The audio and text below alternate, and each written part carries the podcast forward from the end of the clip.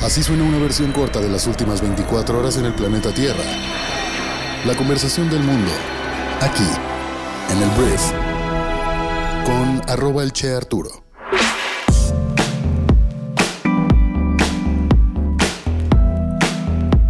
Muy buenos días, bienvenidas, bienvenidos a esto que es el Brief para este jueves 31 de agosto.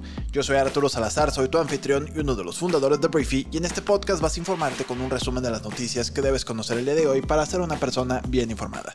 Muchísimas gracias por estar aquí, vamos a comenzar con esto que es el Brief. Arranquemos hablando de México y vamos a hablar de política mexicana, que ayer hubo movimientos bastante importantes dentro del Frente Amplio por México, pero primero déjame darte contexto si no eres una persona que escuche tanto de política. Mira, el Frente Amplio es la alianza conformada por el PAN, el PRI y el PRD, que acordaron ir juntos a las elecciones del año 2024 a pesar de todas sus diferencias. De cada uno de los partidos hubo precandidatos que se apuntaron para participar, después hubo una recaudación de firmas, después hubo varias encuestas y al final quedó Beatriz Paredes del PRI y Xóchitl Gálvez del PAN. El día de ayer pasó algo muy extraño porque pareciera ser que el PRI le dio la espalda a Beatriz Paredes y anunció su respaldo a la panista Xóchitl Gálvez para ser la candidata presidencial de unidad, entre comillas, de esta alianza PAN, PRI y PRD. Desde la sede nacional del PRI, el dirigente nacional del partido, Alejandro Moreno, alias Alito, anunció que el instituto que encabeza decidió respaldar la candidatura única de la senadora panista por ser más competitiva en las preferencias electorales. No estuvo Beatriz Paredes en el anuncio, mucha gente está molesta porque pareciera ser que el partido solamente le dio la espalda a Beatriz, lo cual a título personal pienso que está mal.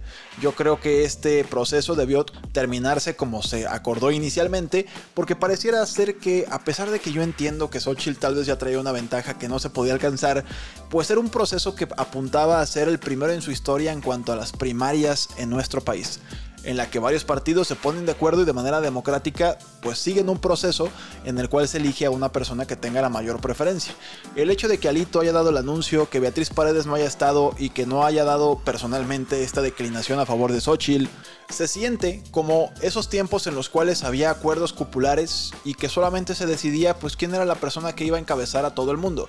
No te quiero decir, repito, que no piense que Xóchitl Gálvez no era la persona con mayor apoyo, no creo eso, solamente hubiera estado increíble que este proceso pudiera haber sido un ejemplo de un proceso democrático interno entre partidos que van a ir juntos por una elección para poder hablar de que se hizo de la manera correcta. Muy probablemente el presidente de México, Andrés Manuel López Obrador, saldrá hoy a decir que ¿qué les dije? Yo les dije hace unos meses que iba a ser Xóchitl Gálvez, mira cómo el PRI declinó a favor de ella, mira cómo ni siquiera tomaron en cuenta a Beatriz Paredes, mira cómo fue un tema cupular, sabes, como que da mucho para el discurso de Morena y sus aliados sobre cómo se eligió la candidata, cuando tal vez pudieron haberse esperado unos cuantos días que fuera la encuesta al final del cuentas y que el resultado fuera el mismo, sabes, que Xóchitl Gálvez fuera la persona que representaba la unidad de diferentes partes de la sociedad. Estoy seguro que muchas personas quedaron con un sabor agridulce y que tal vez no quieren apoyar a Xóchitl porque piensan simplemente que todo fue manipulado para que una persona panista fuera la candidata. Y estoy seguro también que habrá gente que prefiera votar por un candidato o candidata de Morena que por una persona panista.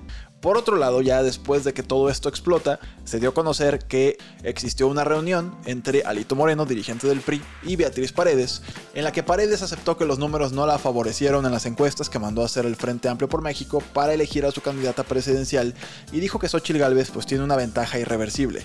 Esto, te digo, lo dijo a puerta cerrada y va a ser muy importante que Beatriz Paredes, a pesar de que haya pasado esto, que se dio a conocer después de que Alito Moreno salió a decir lo que dijo, pues espero que Beatriz Paredes, si le interesa el tema de la unidad, pues me imagino el día de hoy va a dar una serie de conferencias en los principales medios del país, pues para aclarar lo que sucedió, para entender cómo el discurso se va a alinear a lo que el frente planea para poder siquiera competir contra Morena y sus aliados. Pero bueno, en teoría sí hubo una declinación por parte de Beatriz Paredes a la hora de que vio que Xóchitl en diferentes encuestas ganaba por hasta más, un poquito más de 15%, ¿sabes? Entonces son ventajas que obviamente no vas a recuperar en unos cuantos días de pues campañas, precampañas, como les quieras decir. Esto es lo que está pasando con México. Ya estamos también a días de que Morena elija a su persona, a la persona que va a ser su candidata o candidato, que todo apunta a que va a ser Claudia Sheinbaum, ya que en diferentes encuestas se ha estado fortaleciendo incluso un poco más. Marcelo Ebrard al parecer no logrará su cometido de ser presidente de México o candidato siquiera. No sé, todavía tiene carrera, pues, pero esta pudo haber sido una de las versiones más fuertes de Marcelo Ebrard, porque si en algún momento llega esta Claudia Sheinbaum, probablemente no lo tenga en su gabinete, ¿sabes? No esté como en esta posición tan privilegiada. Y del lado de Xóchitl Gálvez, pues obviamente pues no creo que forme parte del gobierno de Xóchitl, lo cual lo podría posicionar para el 2030. Entonces es lo que está ocurriendo. El Frente Amplio por México ya eligió, Xóchitl Gálvez será su candidata, y en los próximos días seguramente estaremos hablando mucho más del proceso interno de Morena, que por cierto hubo algunas irregularidades denunciadas por el señor Marcelo Ebrard y su equipo que está supervisando que pues todo sea derecho en esta elección interna, en esta encuesta, y al parecer van a incluso ampliar un poco más el levantamiento de evidencias o el levantamiento de encuestas para que esto pues se corrija. Entonces te digo, Morena también tiene sus desafíos y vamos a ver al final quién queda. Xóchitl ya está de un lado, seguramente será Claudia, pero bueno, vamos a ver qué sucede.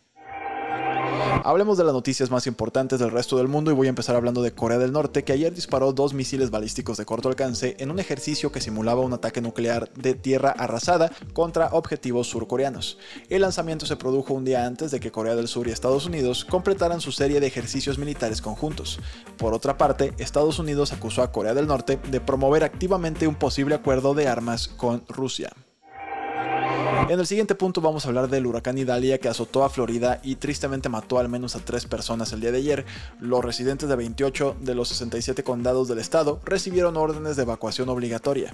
El huracán perdió intensidad a medida que avanzaba hacia el sureste de Georgia y fue degradado a tormenta tropical. Florida, Georgia, Carolina del Norte y Carolina del Sur han declarado estados de emergencia. Los oficiales del ejército que tomaron el poder en Gabón, que es un país africano, dijeron que habían depuesto al presidente Ali Bongo Ondimba, quien recientemente fue reelegido. Los oficiales dijeron que un general que anteriormente había comandado la Guardia Republicana que protegía al presidente lideraría una junta militar y que Bongo y su familia estarían bajo arresto domiciliario. Bongo fue reelegido el fin de semana pasado en una votación que, según los políticos de la oposición, fue fraudulenta, y bueno, los oficiales que lideran el golpe anularon los resultados electorales y suspendieron el gobierno actual. Lo que está pasando en Gabón. Hablemos de un contexto muy distinto, porque en Suiza se dio a conocer algunas propuestas para endurecer sus leyes contra el lavado de dinero, mientras busca librarse de las críticas internacionales por su supuesto papel en facilitar la evasión de sanciones y otras irregularidades financieras. Las medidas anunciadas por Karin Keller-Sutter, ministra de Finanzas, incluyen la introducción de un registro de beneficiarios reales para las empresas. Los bancos suizos poseen unos $2.4 billones en activos extranjeros. En una noticia rarísima, francamente, 5 millones de abejas huyeron de un camión en Canadá después de que sus colmenas se cayeran de la parte trasera del camión. Se necesitaron policías y varios apicultores para contener y rehacer el enjambre. Lamentablemente, el camionero, a pesar de no haber muerto, sí recibió unas 100 picaduras, y las abejas eran transportadas como parte de un servicio que ayuda a los agricultores a polinizar sus cultivos. Entonces, 5 millones de abejas ya fueron capturadas, muchas de ellas, pero bueno, pasó en Canadá. Ahora hablemos de Taylor Swift, porque este martes la cantante se convirtió en la primera artista femenina en alcanzar la impresionante cifra de 100 millones de oyentes mensuales en Spotify, según anunció la plataforma musical en redes sociales. Taylor, que pues es conocida por éxitos como Blank Space, solo es superada en la plataforma por The Weeknd, quien alcanzó los 100 millones de oyentes mensuales en febrero y actualmente cuenta con 110 millones. Detrás de Taylor figuran Bad Bunny con 80 millones y Ed Sheeran con 77 millones de oyentes mensuales cada uno.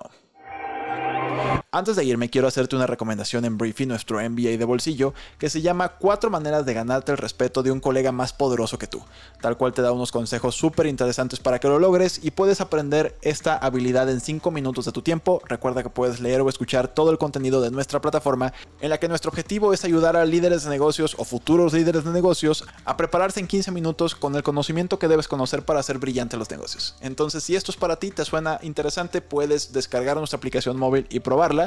Si quieres un periodo de prueba más extendido, puedes escribirnos a hola@briefy.com y te compartiremos los pasos para que accedas a un periodo de prueba mucho más jugoso.